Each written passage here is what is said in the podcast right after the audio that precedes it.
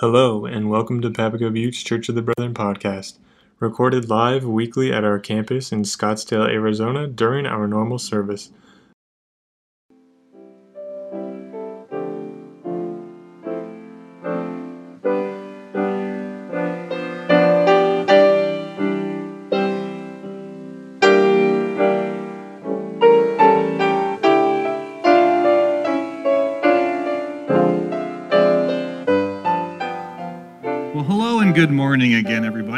Uh, my name is John Chubb. I am happy to be uh, preaching with you this morning. And um, Happy New Year! Happy New Year. Welcome to 2022. We made it, guys. We made it. Um, you know, last week we talked about how we are on the cusp of entering a new year, and we're all probably a little bit apprehensive about that. Um, and normally, this is the time of year where we make resolutions. That's something we talk about. Um, we have all kinds of resolutions. Uh, common ones include uh, losing weight, eating better, uh, getting in shape, getting more organized, you know, quitting smoking, uh, journaling, running marathons, what have you. There's, there's a whole gamut of um, of uh, resolutions people make. Um, on my way here this morning in the car, we passed a bar, and outside the sign said, uh, "Good luck on breaking your resolutions this year," or something like that. So it kind of made me chuckle.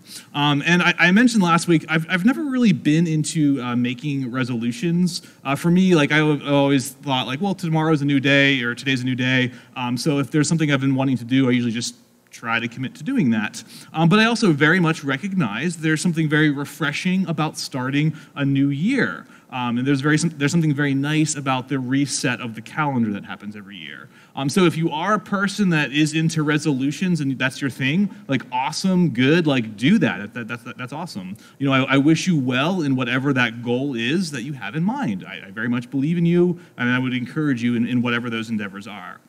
Um, but again, there's, there's some apprehension in the air as to, as to kind of like the, these times that we live and what this next year will look like. Um, the last two years have just been incredibly difficult for all of us, and many, many of us are just naturally nervous about the future. Uh, many of us are hesitant about making too bold of a claim on positive this, things for this year and for our lives. Very much, very much understand that. Um, but with all of that said, I want to share a little bit this morning about my own hopes, my own dreams uh, for our church, and, and where I want us to see us to start move, and some of the questions I've been mulling over, and the questions I've, I've been kind of like asking asking myself.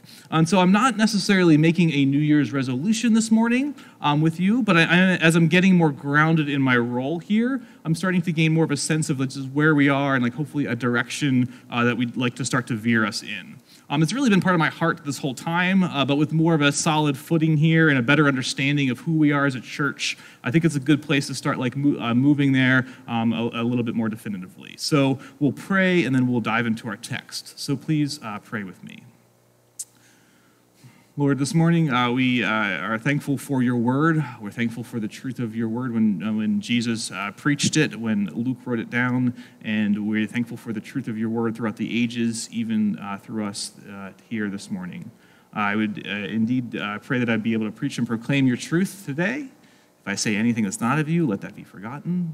but we pray that you'd be brought glory and honor, and we would learn to better be your disciples as a result. Amen. All right, so the Good Samaritan. Uh, the, the, parable of the Good Samaritan is arguably one of the more uh, famous teachings of Jesus. Um, Jesus had a lot of things to say, a lot of teachings, and some of them are pretty famous, some of them are, are, are very well known, some of them uh, not so much. Uh, but this would be definitely one of the more memorable ones. This is one of the ones that people are more familiar with. And I say that because even if you've never read the Bible, even if you've never picked the thing up, have never been inside of a church or anything like that, um, the, the idea, the phrase, the Good Samaritan, is part of the English language. It's a part of the English lexicon. It's a phrase that is commonly used in our world, even if we don't understand or know or appreciate the source. Uh, so to call someone a good Samaritan is to give someone praise for helping out someone in distress. That's kind of like the, the like what it means. Um, we have countless hospitals and charitable organizations that are named after this parable as well. Even here in Phoenix, we have hospitals and medical clinics with the name Good Samaritan in the title. Um, and then there's also like debates in the in the legal world about like rendering aid if you're a bystander and, and, and things things of that nature. They're, they're called Good Samaritan laws. I think every state has Good Samaritan laws on the books. And so there is an understanding in our world today that a Good Samaritan is a person who is doing a good thing and helping someone else out. Um, dictionary.com uh, says it's one who is compassionate and helpful to a person in distress.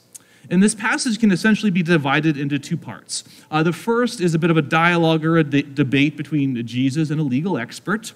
Um, what do I need to do to inherit eternal life? And then the second part is a, is a parable or an in depth exploration of well, who then is my neighbor?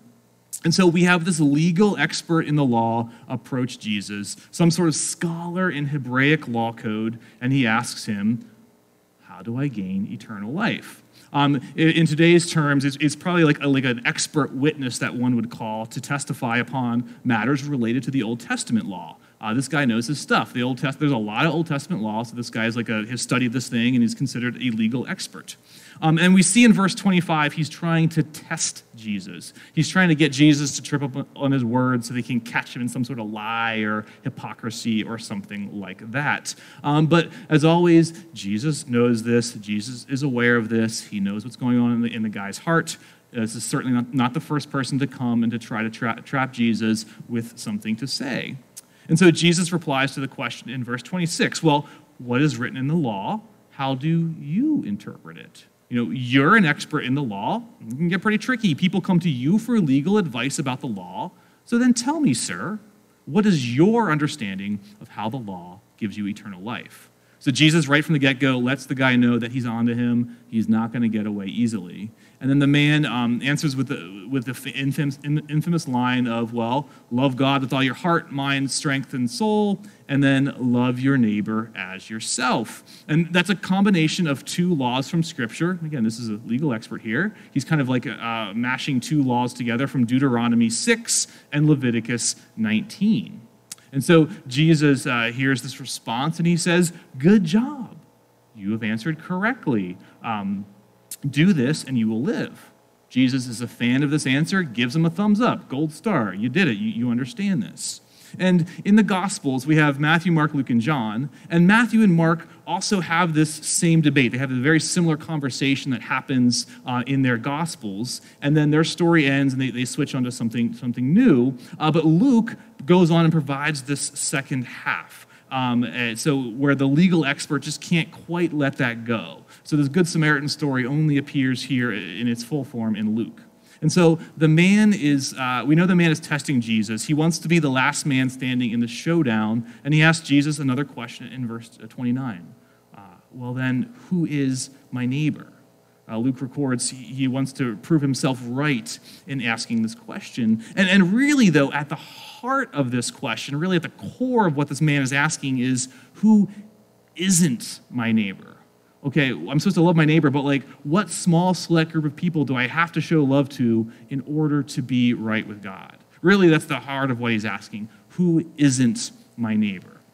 And then Jesus answers this question not with another question, uh, but with a story, with the parable, with the tale of the man who gets beat up while going on the road from Jerusalem to Jericho. Uh, the poor man fell into a hand of ro- uh, hands of robbers. They strip him of his clothes, they beat him up, they leave him half dead. So from, from the distance, you're like, I don't even know if this guy is still alive or not.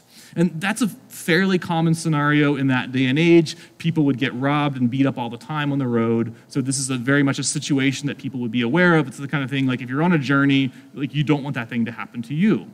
Um, and then three different people in the story end up encountering this half-dead man. The first two are good and righteous holy men. There's a priest and like a Levite, a, a temple helper.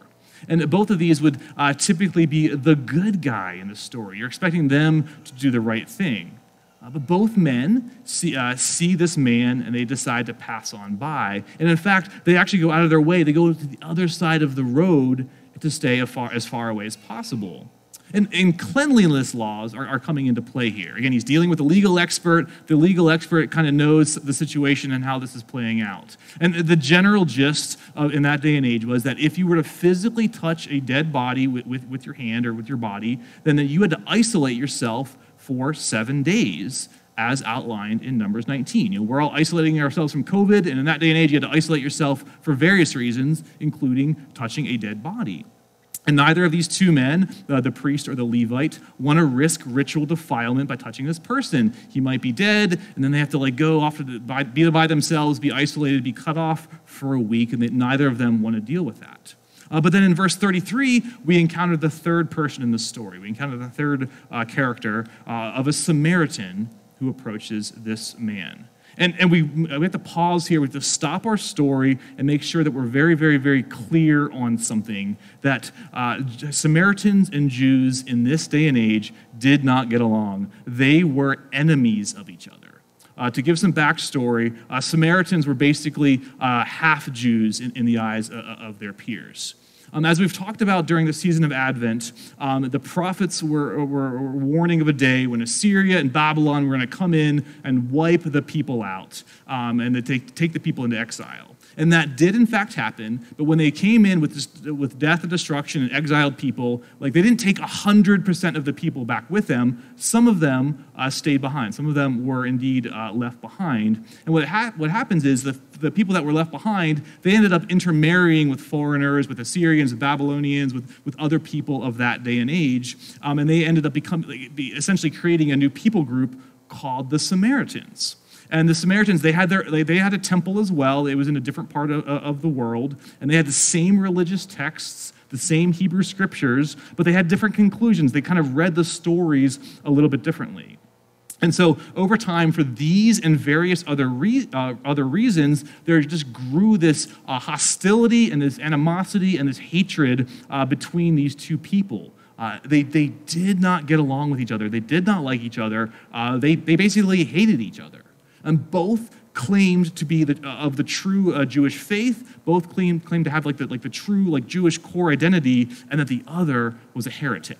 So they had a lot in common, a lot of the same story, but also like uh, very diametrically opposing views on other things. And so again, they do not like each other. They do not get, get along.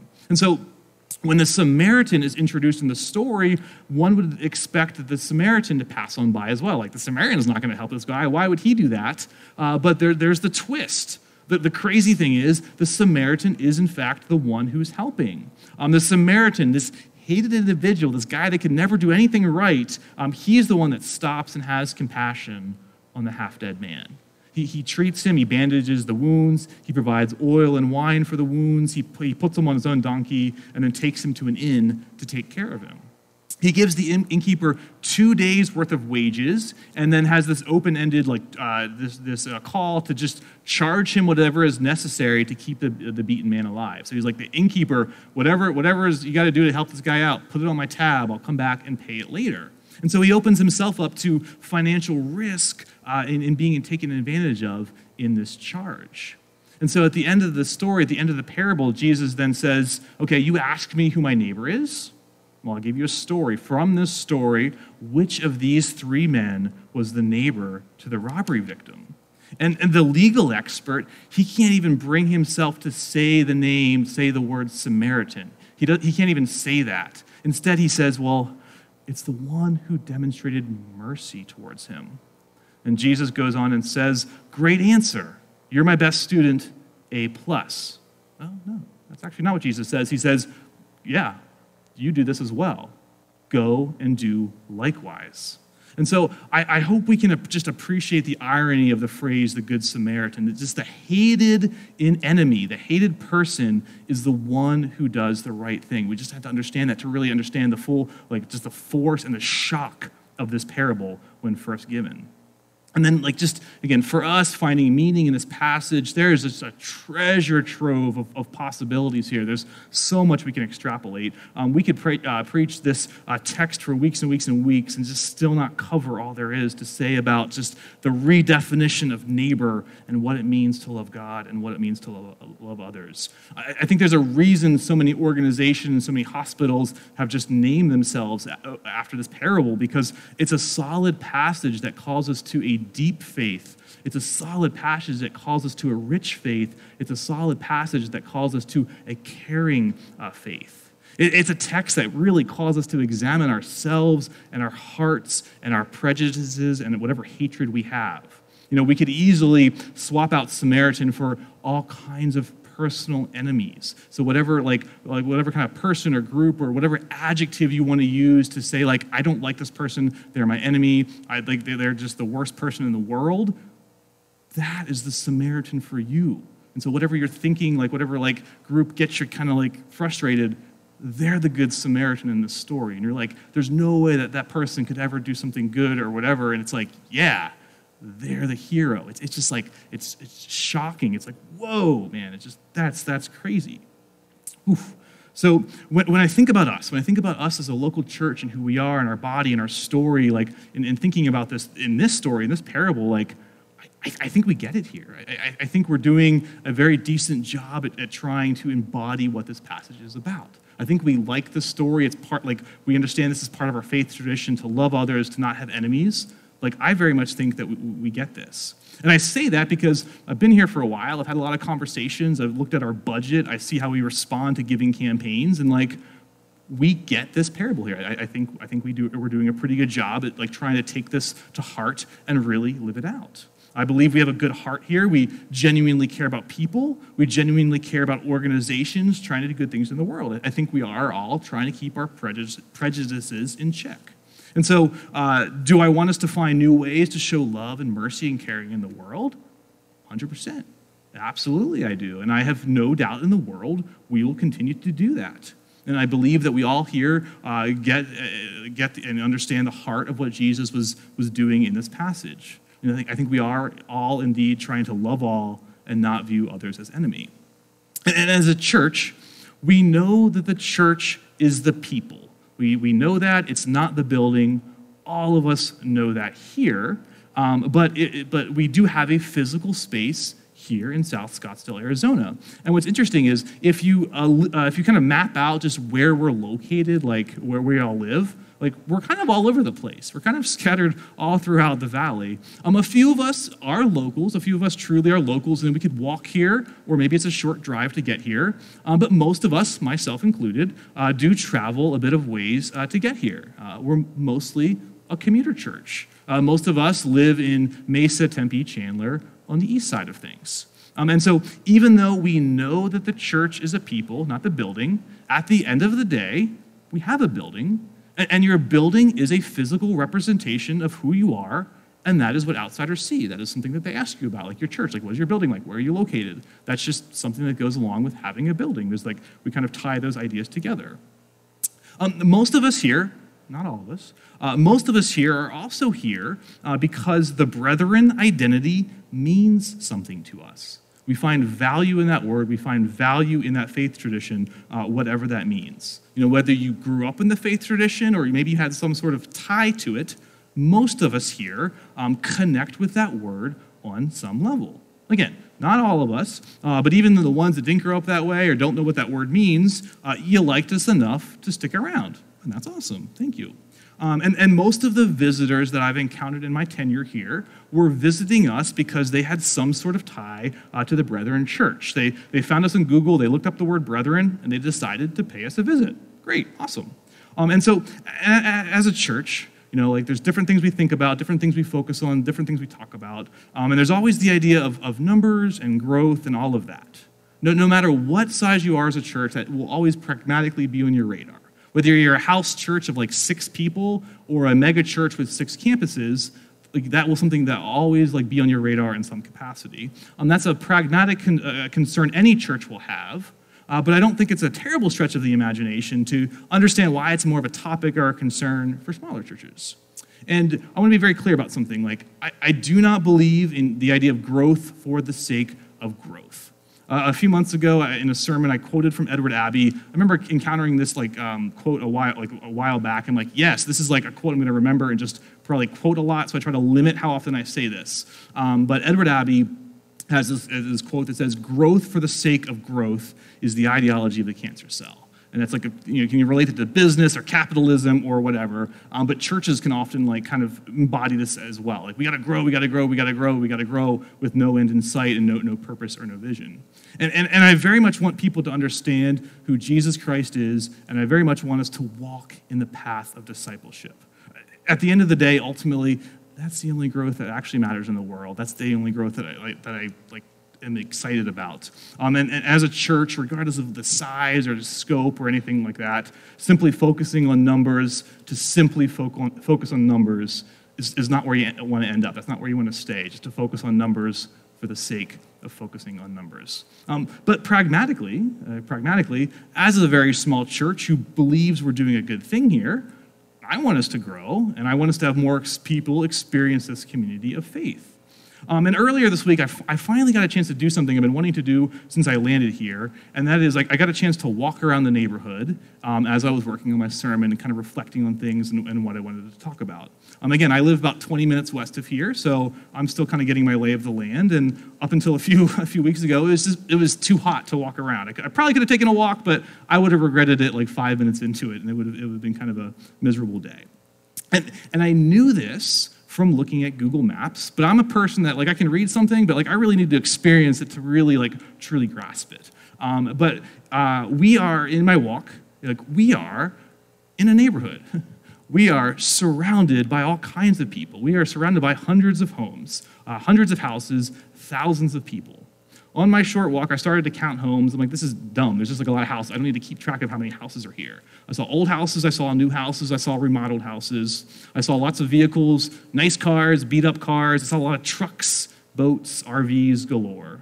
Um, I saw Christmas decorations. I saw one house that had a let it snow thing in the front of their house. And I just wanted to go up to their door and knock and be like, you realize where you are, right? Like, this is a great sign, but this ain't never going to happen here. I thought that was really funny to me. I, I, I, saw American flags. I saw ASU paraphernalia. I saw U of A paraphernalia. Just I saw signs of just pride in where we are and where we live and who we are as a people. I saw lots of security signs along with welcome signs, and some houses had both of them. And I love the irony of when you have both of those things up at, at your house. I saw a, um, saw a little lending library, and I got like a book, and I'm hopefully I'll add this to my shelf, and maybe I'll read it in the coming days. So there's that. Um, you know, some cars drove past me, they waved at me. Uh, some cars drove past me, didn't wave at me. I saw a few people that were walking, and I said, "Hello, hello." You know, it, it was it was a great little walk, and as I'm just kind of like taking this all in, thinking about this, and just where we are, and just seeing this this neighborhood, I just I can't help but think and wonder, like, hey man, like, do these people know us? You know, do, do they know we're here? Do they know what we're about? Do they want anything to do with us? Whether faith is something that's important for them or not, whether it's something they care about or not, I can't help but wonder, you know, if, if we packed up and left, would they notice? What, would they care? You know, does our presence or absence in our community, in our surrounding, in our surrounding town, is that making a difference in the world? Again, the church is the people, not the building, but we've been here with the building for 15 plus years now. We made an intention and we planted a flag here. And our story, our space, like has a, has a beautiful backstory. You know, we're on this former prisoner of war camp, and so like, we kind of just trying to like make that into a church, do something positive with that. And we also take pride in the fact that we have this, this energy efficient green building. We have like uniqueness and I think like a like a faith that like ties into our church, like the physicality of our church. There's like faith evident within like the actual building structures. Like that's really cool. That's that, that's really amazing.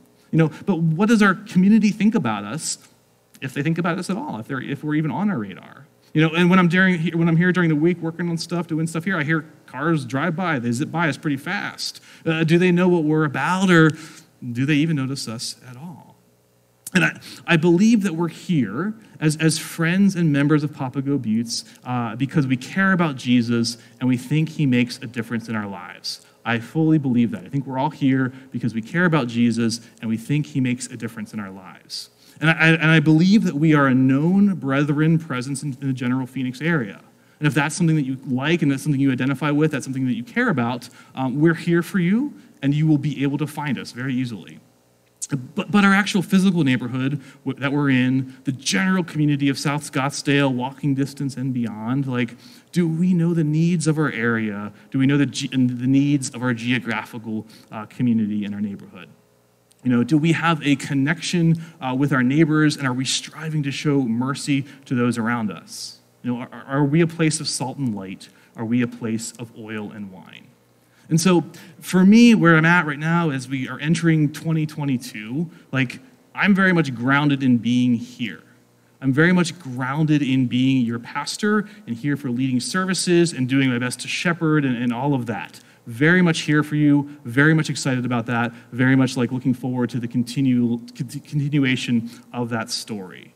Um, I will continue to gain grounding and footing here. I very much want to continue to get to know your individual stories as well. If we have not met up outside of the Sunday morning hour, I want to make that happen. Uh, my goal is to visit and connect with every, every person, every family uh, within my first year of, of being here. Um, but I also want to be very clear that that's not just like a thing to check off and, and move on with my life.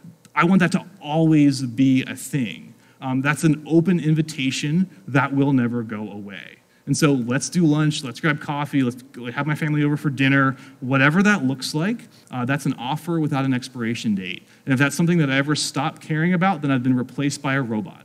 Like, that is my promise to you right now.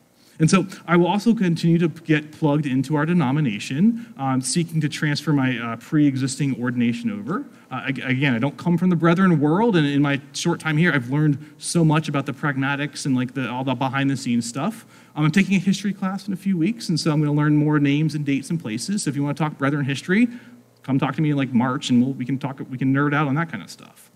Uh, but I, am here because I very much, much believe in the core values of our, of our faith stream. And despite our very weird name, I think that our faith tradition speaks into so many problems uh, that are in our world today, especially the problems that I see within the American church. I think the brethren identity and history and our theology can weirdly offer like oil and wine, I think, to hurting believers as well. I, I really, truly mean that.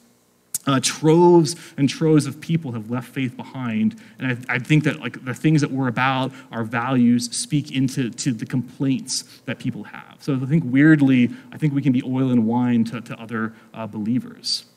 So these things i'm very much committed to, to, to, doing to, to being your pastor to getting more involved in, in, in our like faith stream. Um, but i'm also wanting to start to commit to better understand the question of just what is our place in our neighborhood what is our place in our community? Like, what do we look like to outsiders? What, what is that look like?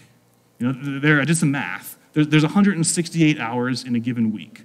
Uh, most of the, the, those hours, our building isn't in use too much. You know, are there ways to better to use our, our space here? Are there better ways to be oil and wine to the greater to the greater world, to our greater uh, community? You know, we're not a 24 uh, 24 7 Circle K. We're not that. I don't want to be that. Uh, but are there, are there certainly like ways we could be do, doing or doing things with our space uh, that we have in a, in a better way? There are 8,760 hours in a year. I had to do the math a couple times, but 8,760 hours in a year how many of those hours are spent being part of our community and being part of uh, things outside of our immediate context and our immediate body? The church does not exist solely for itself. It exists for those outside, it exists for the other, it exists for the neighbors, the neighborhood. That's what we exist for. And so, what does it look like to better open up our physical space to others? What does it look like our, to take our church body uh, more so into the world, to leave our building and to go more outside into the world? Like, what does that look like? You know, when people step onto our physical campus, when people who have never been here come and pay us a visit, what do they see? What is their impression? You know, uh, what do they experience here that be like, yeah, I like this. I want to come back. Like, whatever those things are, let's keep doing those things. If they experience things here they're like, hmm, I don't know if I want to want to do this or not. I mean, there's thousands of churches in the area. Like, what are what are let's let's improve upon uh, or get rid of the unnecessary stumbling blocks that would make people want to split. You know, how do we need to up, up our game and be more inviting and be more welcoming and be more of a, a place and presence in our world and our community? You know, when we get visitors, what do they think of us? What impressions do we leave them? And what things do we maybe we need to fix or to improve upon? And so I'm asking a lot of questions this morning, and these are mostly rhetorical. Uh, they don't necessarily have like a, a one right or wrong answer. So they're kind of like high level questions that don't necessarily have like one sole right answer. Um, and so, but, but, but being salt and light, being oil and wine, uh, being like, being just open to the world, trying to listen to the Spirit of Christ. I don't think there's one silver, uh, clear, uh, like a silver bullet answer to what all of that means. It's not like, oh, here's this one thing we do, and then like it changes everything. And so, in bringing all of this up, like I'm actually, I'm nervous because because I don't have this like grand plan. I don't, I don't have this 15 step like outline of what this all looks like. Okay, we do these things, and then like we're just in a better spot or something like that. I, I don't have that. Um, so I'm nervous to say all this kind of stuff because once you say it, you can't bring it back. So I've said it. Um, so I don't have the plan, but I do have some things. I do have some ammo uh, uh, behind me. Um, I do have I do have a couple things. Here's one thing we have that I have. I have a belief that we serve the living God who raised Christ from the dead and empowers us with the Holy Spirit to live and act and think and see in new ways. I very much believe that. If I didn't believe that, I wouldn't be here in front of you talking right. And so I very much believe that. The God that we encounter in the Bible, the God that we encounter in Christ, the Holy Spirit that empowered the original church is still alive and active and with us today, with me and with you. And I fully believe that, and that's something I can get, be excited about and take hold of and say, like, let's go forward as a church with that in mind. Thousand percent, I believe that. I also have another thing. I have, I have a belief that we are a community of faith who deeply cares about each other and who wants us to see more people come into this community and just continue to figure out all the craziness of life together. I fully 100% believe that right now. That everyone in this room, everyone listening online, people that might be listening to us later, like we're part of that. We want to be here. We love each other. We care about each other. We care about God. And we want to do good things in the world with each other and for the world. I fully, fully, fully believe that is true of every single person here. And so I am bad about asking for things. I hate asking for help.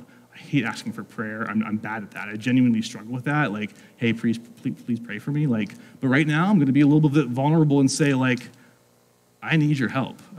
I need your prayers. Um, pray with me. Pray for me. Uh, pray for our leadership team. Uh, pray that we would all be bold in listening to the Spirit's voice as we try to like answer these questions better and, and, and hear new things along the way.